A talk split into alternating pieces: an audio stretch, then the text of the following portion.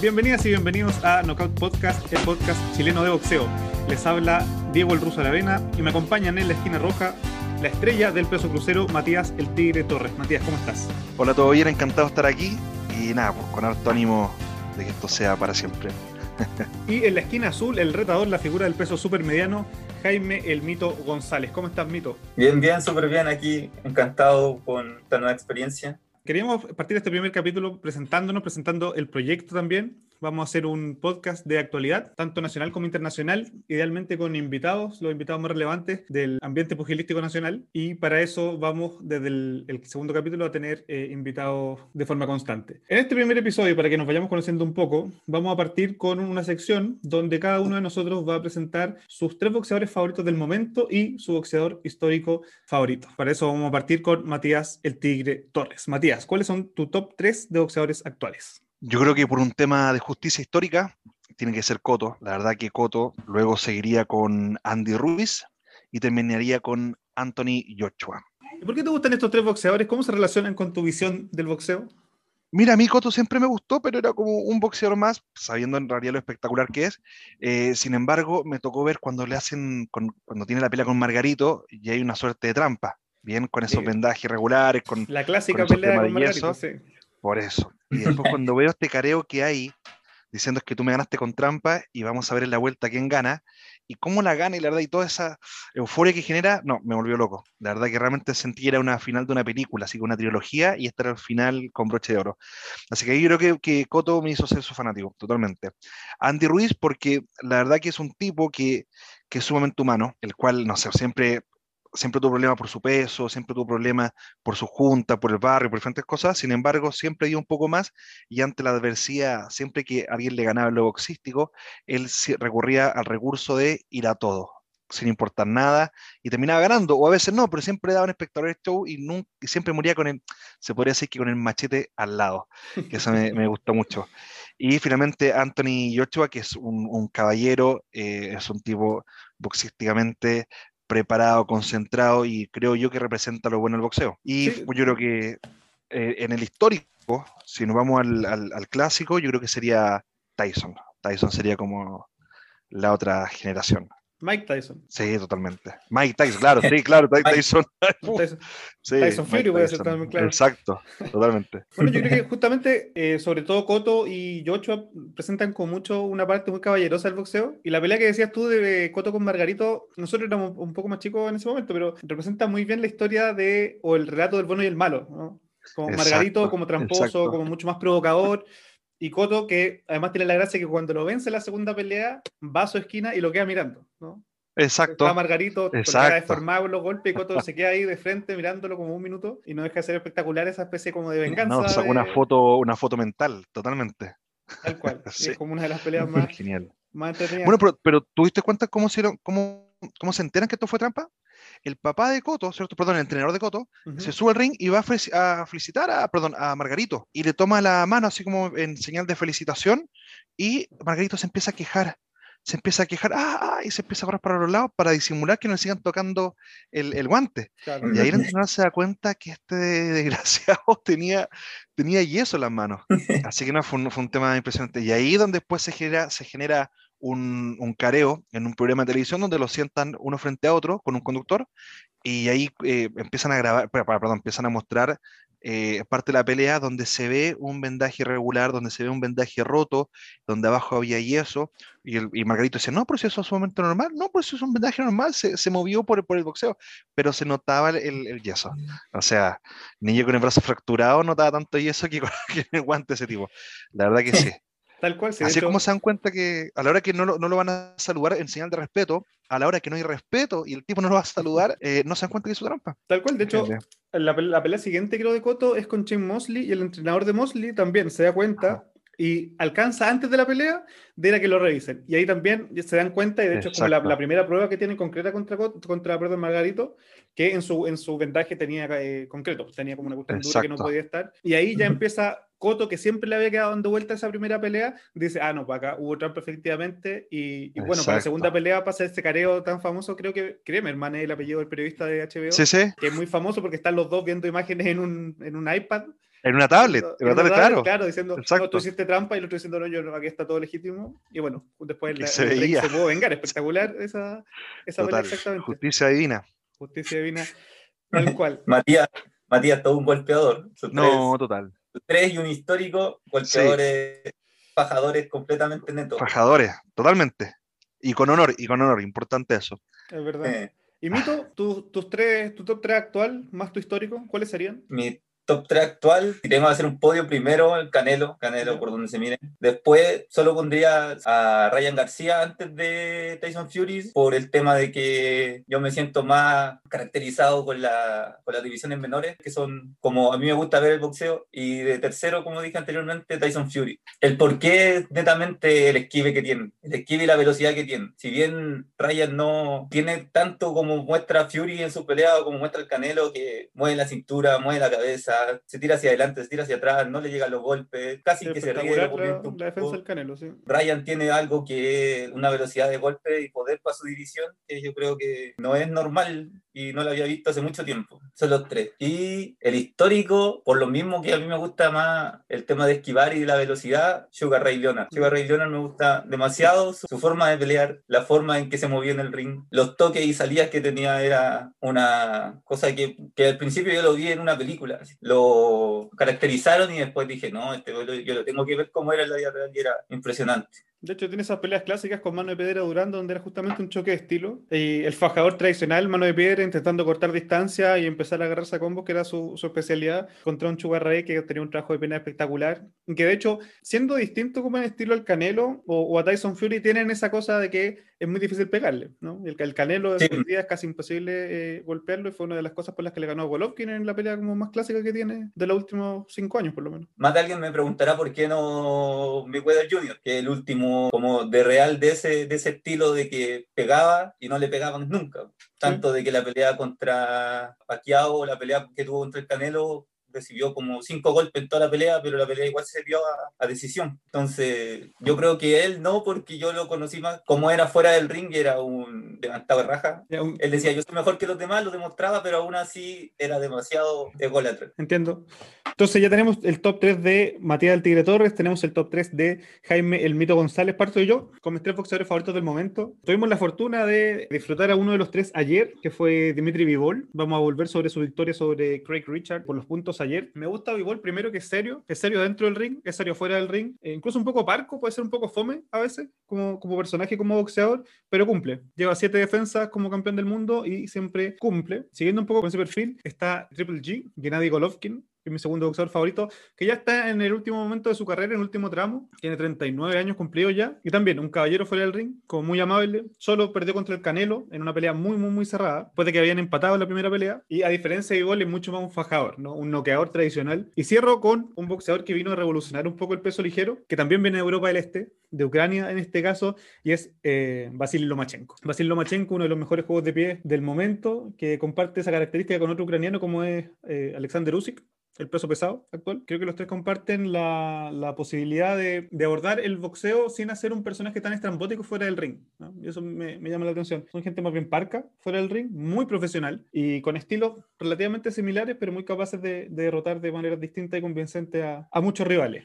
Y el histórico, para terminar con eso, es Mohamed Ali, que yo creo que es el mejor boxeador que ha existido, no solo por su calidad boxística, que obviamente era eh, uno de los mejores, sino también por todo lo que significó fuera del, del ring, ¿no? en términos políticos, en términos de ponerse del lado de las minorías, de sectores vulnerados en un momento muy particular de la historia norteamericana, que haya sido capaz de no ir a la guerra por sus convicciones religiosas y políticas, y aunque eso le significara eh, perder sus títulos mundiales. Creo que marca un antes y un después, y que excede los límites del, del boxeo también. Sí, en realidad, porque su, su aporte de lucha no fue solamente en el ring, sino que también inspiró fuera del ring.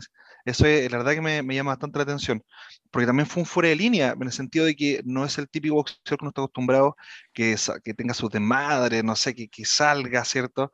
Eh, Mm. No, era súper político, súper crítico, analítico, y aparte era un, era un capo, era una, un- una danza que hacía en el ring, o sea, la verdad que era impresionante. Debo aportar que solo, solo dentro de mi top 3 no dije a, a Basil Lomachenko para dejártelo a ti porque tú eres el de Europa del Sí, bueno. Bien, El ruso prioridad, justamente, claro. totalmente, exacto. Bueno, una vez que ya tenemos los perfiles un poquito más claros de respecto de quiénes somos nosotros, vamos a pasar a nuestra segunda sección, al asalto final, como le hemos llamado, para repasar un poco las historias de este fin de semana, que tuvimos dos veladas particularmente interesantes, una en Manchester, en Inglaterra, donde el plato fuerte eran los pesos pesados, una pelea entre Chisora y Parker, pero nos vamos a concentrar más bien en una pelea que estuvo en el undercard, donde, tal como lo comentamos un poquito antes, Dimitri Vivol peleó con Craig Richards. Pero antes de eso, nos vamos a concentrar en la otra velada que se desarrolló en Estados Unidos, donde Andy Ruiz luchó y volvió al cuadrilátero después de su derrota con Anthony Joshua, enfrentando a Chris Arreola. Y esa historia nos la va a contar Matías el Tigre Torres. Mira, ¿qué te puedo decir? Tremenda pelea emocionante. Te juro que yo estaba sentado en el sillón, ya casi pegado al televisor. Inesperadamente, inesperadamente, va.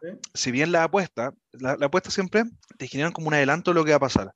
Bien, o sea, el, el 80% estaba votando por Andy Ruiz, o sea, era un hecho la causa. Eh, pero mira, para dar un poquito más de contexto del por qué era tan importante esta pelea, te voy a contar un poquito que, que por ahí Andy Ruiz nace en el año 1989, ¿cierto?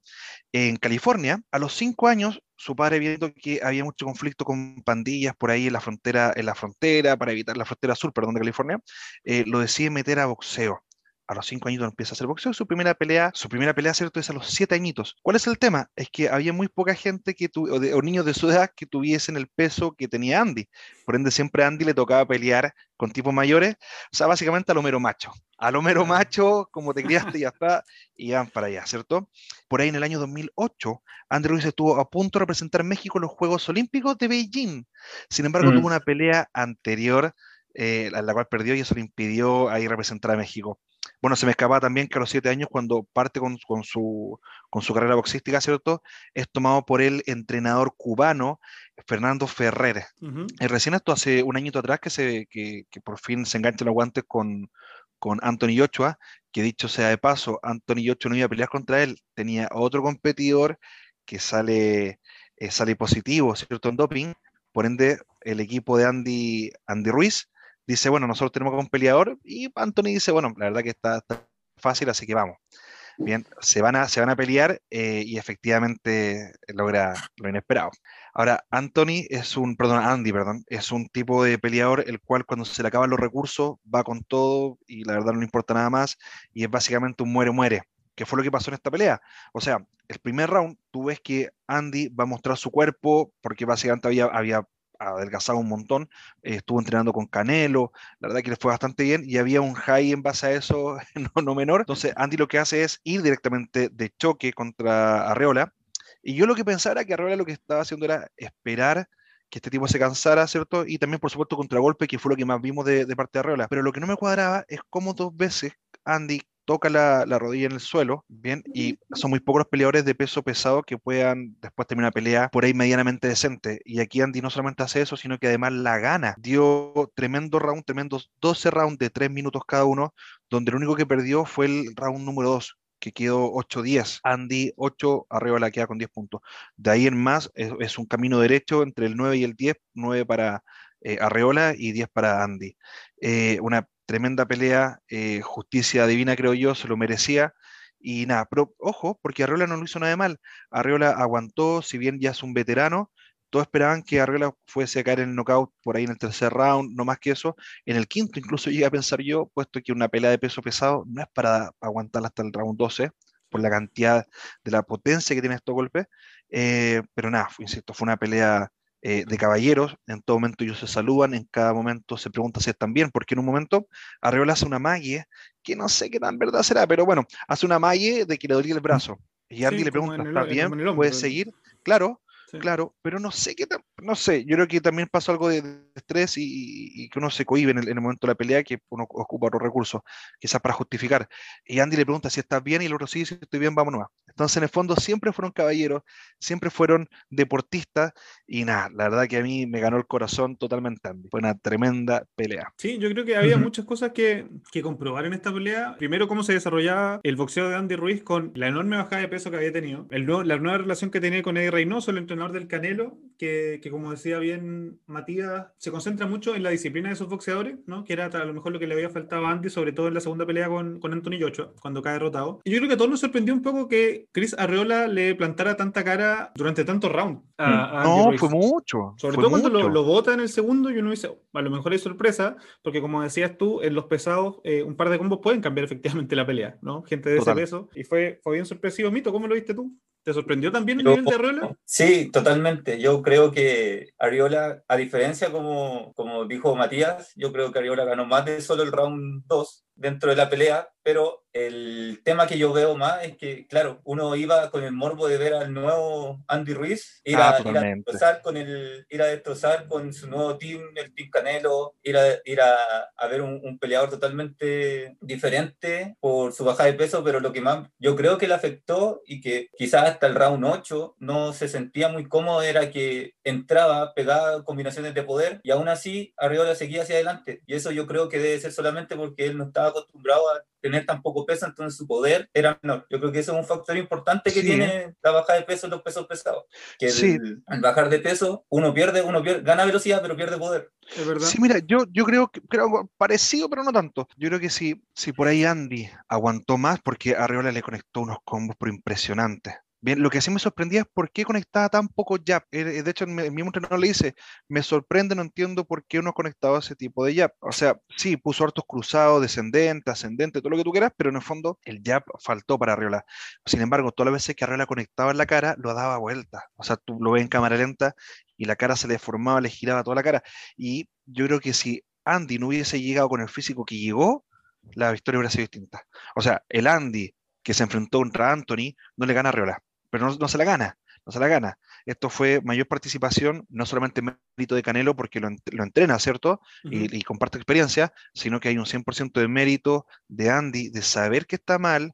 O sea, primero convengamos con un tipo que tiene Lucas, no necesita que le bien a la gente. Mental, super mental. Por eso, luego eso, él se da cuenta que está mal y no teniendo necesidad dice, bueno, yo quiero cambiar, porque él venía saliendo una, de una depresión en todo uh -huh. caso viene saliendo una depresión, le escribe a, a, Canelo que hay que tener cojones para hacerlo, ¿cierto? Para escribir a otro boxeador, por favor, para pedir ayuda. Y Canelo le dice, sí, vale, vente con nosotros, pero acá lo que nosotros tenemos es disciplina. Las puertas están abiertas para cualquier persona que tenga disciplina, que era lo que carecía Andy. Eh, y el que no la tenga, tenemos cuatro, cinco, seis puertas para poder salir, así que no te preocupes. Y ahí entrena y uno se da cuenta un poco de lo, de lo esquive que no sé si le estoy dando todo el mérito también a Canelo, pero en realidad no sé. Eh, yo veía un, par de, de, de, cross, de uppercut que, que de repente lanzaba Arreola y, y, y, Andy era un canero, o sea, lo esquivaba todo, pasaba por abajo y con holgura, no era como que pasaba con roce, no, era lo anticipaba y lo esquivaba totalmente. Insisto, yo creo que el Andy de Anthony no va, no, no gana bajo ningún punto de vista y este nuevo Andy 2.0 tiene mucho más por entregar. Sí, yo creo que justamente eso, es como la reflexión más interesante respecto de Andy Ruiz, hasta dónde puede llegar dice que va a tener la opción de, de, volver a disputar un título mundial, entendiendo que eh, Joshua con, con Fury deberían próximamente anunciar una pelea entre ellos y que todos van a quedar un poco esperando el resultado de esta pelea. Porque no es solo eh, Andy Ruiz quien va a estar esperando al ganador de eso. Alexander Usyk subió desde los cruceros y tiene que pelear pronto porque lleva un tiempo sin pelear también de inactividad.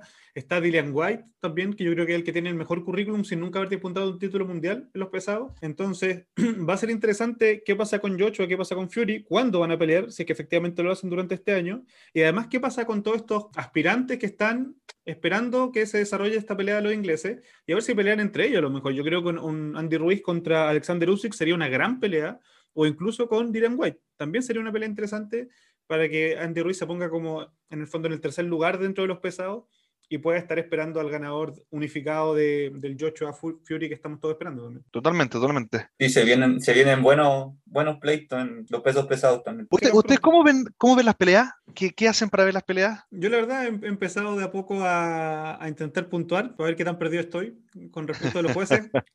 eh, y eso fue mi, mi, la actividad que he empezado a incorporar dentro de todo. Pero depende mucho de los horarios, sobre todo. Las, a mí lo que más me alegra es cuando pelean en Inglaterra porque lo podemos ver tipo 3, 4 de la tarde. Claro. Y no esperar cuando pelean en Estados Unidos que hay que. Oye, te mata, te mata ver un, una pelea a las 11, no, perdón, que 11, ojalá a las 11.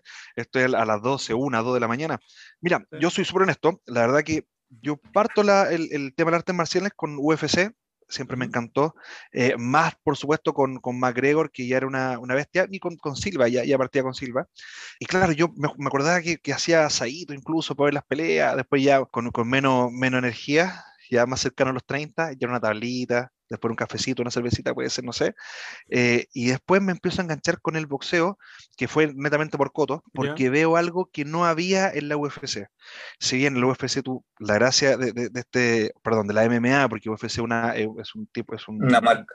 Claro, claro. un- Bueno, entonces lo que veo en el MMA es que tú puedes usar todos tus recursos, sin embargo, en el boxeo era un deporte demasiado caballero, donde tú, la persona que apoya la rodilla en el suelo, se espera a que se reponga y vamos de nuevo. No hay un yo te ataco en el suelo, porque es algo que uno podría hacer naturalmente. No, no, no, no, no da eso, tirar al, suelo, patearlo, todas esas cosas que son emocionantes para ver, más no así creo yo, o para mí, claramente hay personas que pueden pensar distinto, practicar. Ujú. Bien, versus en el boxeo es un deporte que te da la seguridad de que tú estás simplemente viendo quién tiene mejor habilidades, ¿cierto? Y quién es más eh, estratégico, pero la igualdad de condiciones y los dos de pie.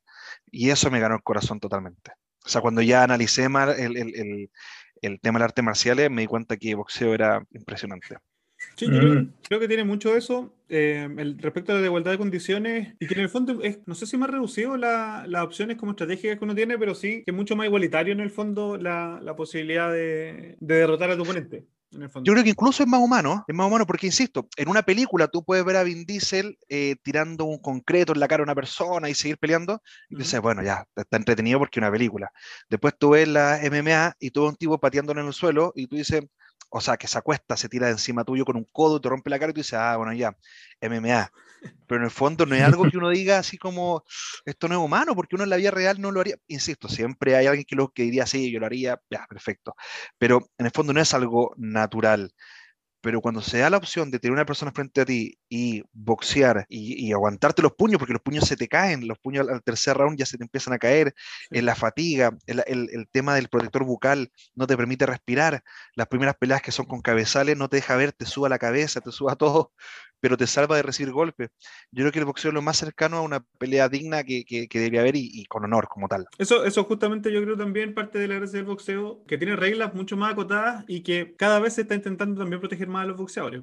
¿no? Eso lo, lo hemos hablado un par de veces como fuera del programa, pero en el fondo cómo uno puede ir intentando asegurar que la integridad de los boxeadores dure toda su carrera, que es un, un tema eh, a tratar. Sí, Que yo creo Total. que para la UFC en algún momento también va a ser tema, eh, porque los knockouts de la UFC, yo creo que son más brutales que los del boxeo. Entonces, claro. hay que pensar como qué pasa en el largo plazo con, con los boxeadores, que hoy día, como decíamos, están más cuidados que antes, pero que a lo mejor van a necesitar ciertas mayores garantías para poder alargar su carrera de, de la mejor manera posible, pueden quedar sin secuelas, ojalá. Más allá de que aceptemos que es un deporte de mucho riesgo, porque bueno, es un deporte que se trata de pegarle al, al oponente. Sí, pero, pero una persona que salta en motocross usa casco y usa un mono que le llaman, ¿cierto? Que es un, un Claro. traje de cuero con, con protecciones. El, el fútbol americano, que es una brutalidad, también usan protecciones, usan casco, usan todo. Yo creo que sí, el boxeo le quitaría la gracia quizá a usar casco, porque los guantes ya de por sí cumplen la función que cumpliría un casco, creo yo. eh, y por eso es tan importante también entender que cada categoría se pelean con onzas distintas, que también en base a la protección del boxeador. Mm. Claro. Entonces, yo creo que Que de hecho, cumple. cada vez son más, más pequeñas las categorías. po. En el fondo, Exacto. cada vez es más igual el peso que uno tiene con su oponente, porque hoy día casi son casi 3, 4 kilos de diferencia entre cada categoría. Entonces, el máximo de diferencia que puede haber es más bien eh, chiquitito respecto a como era antes, que eran casi 6, 7 categorías en total. Entonces, tú puedes tener una diferencia de 5, 6 kilos con tu oponente. Y No, pero, pero se nota, o sea, imagínate, Claro. imagínate un Andy Ruiz contra un Coto, y Coto me, me medir un metro sesenta, algo ahí, y Andy, Ahí había más de que- seis que está kilos, sí. pesando- por eso, por eso, había más de- totalmente, ahí hay una diferencia abismal. Claro. Yo veo que ha mutado el, el boxeo más de, por las reglas, por los mismos boxeadores. Los estilos que se están viendo ahora son netamente más de no, te, no me golpeen a yo golpear a noquear. Si yo te puedo resistir los Sí. 12 rounds sin que tú me golpees y te puedo conectar, las tarjetas van a decir que gano yo. Yo creo que O eso sea, es lo que se está sí. viendo ahora. De hecho, lo que le decía el, el entrenador de Andy, le decía, lo que tú vas a hacer es, eh, es algo súper simple, para ganar el último round, para asegurarte el último round. Entras, uno, dos, sales. Entras, Exacto. golpea abajo, uno, dos, sales. Bien, claro. Y yo creo que igual es emocionante porque si bien no hay nada más entretenido que ver un- un- una conexión casi de, de imán entre un puño y una cara. También algo que sea súper entretenido y casi poético, el esquive. Cuando a ti te llega una ráfaga de, de, de, de combo, ¿cierto?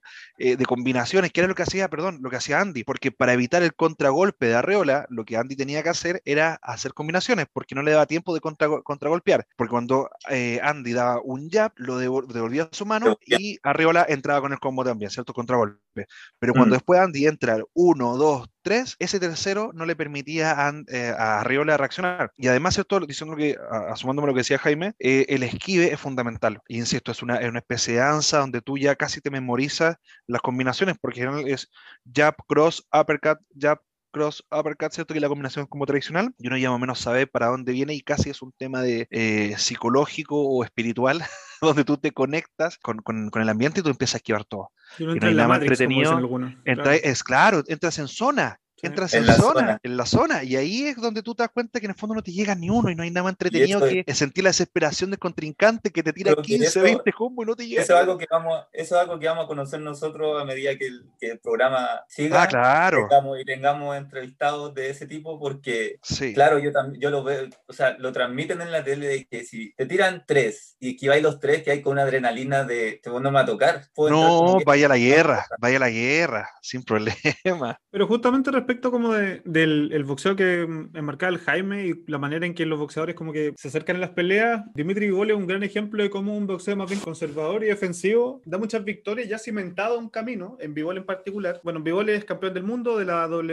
WBA en peso semipesado, lleva siete defensas al título mundial y la mayoría de ellas lo ha obtenido por puntos, donde marca una diferencia con sus rivales muy ostensible en los primeros rounds y después los maneja, los administra y termina venciendo. De hecho, pasó eso el día de ayer con, con Craig Richards, donde pese a que las tarjetas fueron relativamente estrechas, eh, Bivol logró marcar la diferencia, logró volver a ganar y, espero que pronto tenga la oportunidad de unificar títulos. Pero justamente lo remarco porque es muy similar a lo que decía Jaime, ¿no? Es un tipo de boxeo que se centra eh, muy estratégicamente en las tarjetas y que en el fondo es capaz de derrotar a un boxeador que asume en determinado momento de la pelea que tiene que empezar a arriesgar porque si no el rival le va a ganar en las tarjetas. ¿Qué le pasó cuando le ganó Joe Smith, que hoy día también es campeón mundial?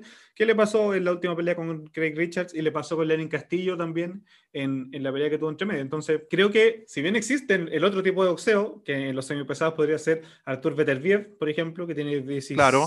victorias con 17 knockouts, tenemos como una lucha de estilos y hoy día el estilo que uno más puede ver es como un contragolpeador, que puede ser como un contragolpeador activo, un contragolpeador agresivo como el Canelo, pero que no deja de ser un contragolpeador en el fondo. Canelo no va necesariamente a fajar y a noquear, sino que a- aguanta, gana rounds constantemente y es muy difícil que lo noquee. Y con eso le, le alcanza para ganar tranquilo. De hecho, y introduzco aquí el tema fundamental de nuestros pronósticos, yo les quería preguntar cómo ven la pelea de Saunders con el Canelo que nos espera el próximo sábado. Mira, yo tengo una especie casi de visión eh, psicodélica, ¿Ya? donde veo, veo a, a Canelo no ganando por nocaut, o sea, sí, ganando por nocaut, pero con un nocaut más técnico, algo así como romper el cuerpo, no sé, yo veo, yo veo Canelo ganando por ahí en el tercer, cuarto round, por ahí, tercer, ¿Ya? cuarto round, pero por un desgaste de, ma- de, de- de materia en el oponente. Vale decir que Canelo le va a reventar los órganos, eso creo yo. O sea, a ver, Matías, para corroborar todo, tú dices que en el tercer o cuarto round Canelo gana por nocaut técnico. Sí, sí, me, me amarro con eso. Pero es por, es porque Canelo tiene eso de, de romper tillas, ¿cierto? De, de, de fajar el hígado. Bien, es, esa combinación que tiene está muy buena. De hecho, si te has dado cuenta, lo que hace es golpe arriba, bien, un cross arriba y un cross abajo. Eso es lo que hace. Ya, ¿cachai? o- Entonces yo wow. encuentro que, que, que esa está, no va a ganar por el típico knockout que nosotros esperamos, que al final no- nosotros siempre esperamos que lo hagan, pero muy pocos lo hacen. Eso de, de, noquearte con un combo, un, un- Eso, el gancho el gancho amplio, el gancho amplio a, a la Por quijada. eso. Entonces, es cross al- a la cara, ¿cierto? Para que el tipo levante su defensa y un uppercut, ¿cierto? Medio cruzado al- a las costillas, o perdón, mejor dicho, al, al hígado.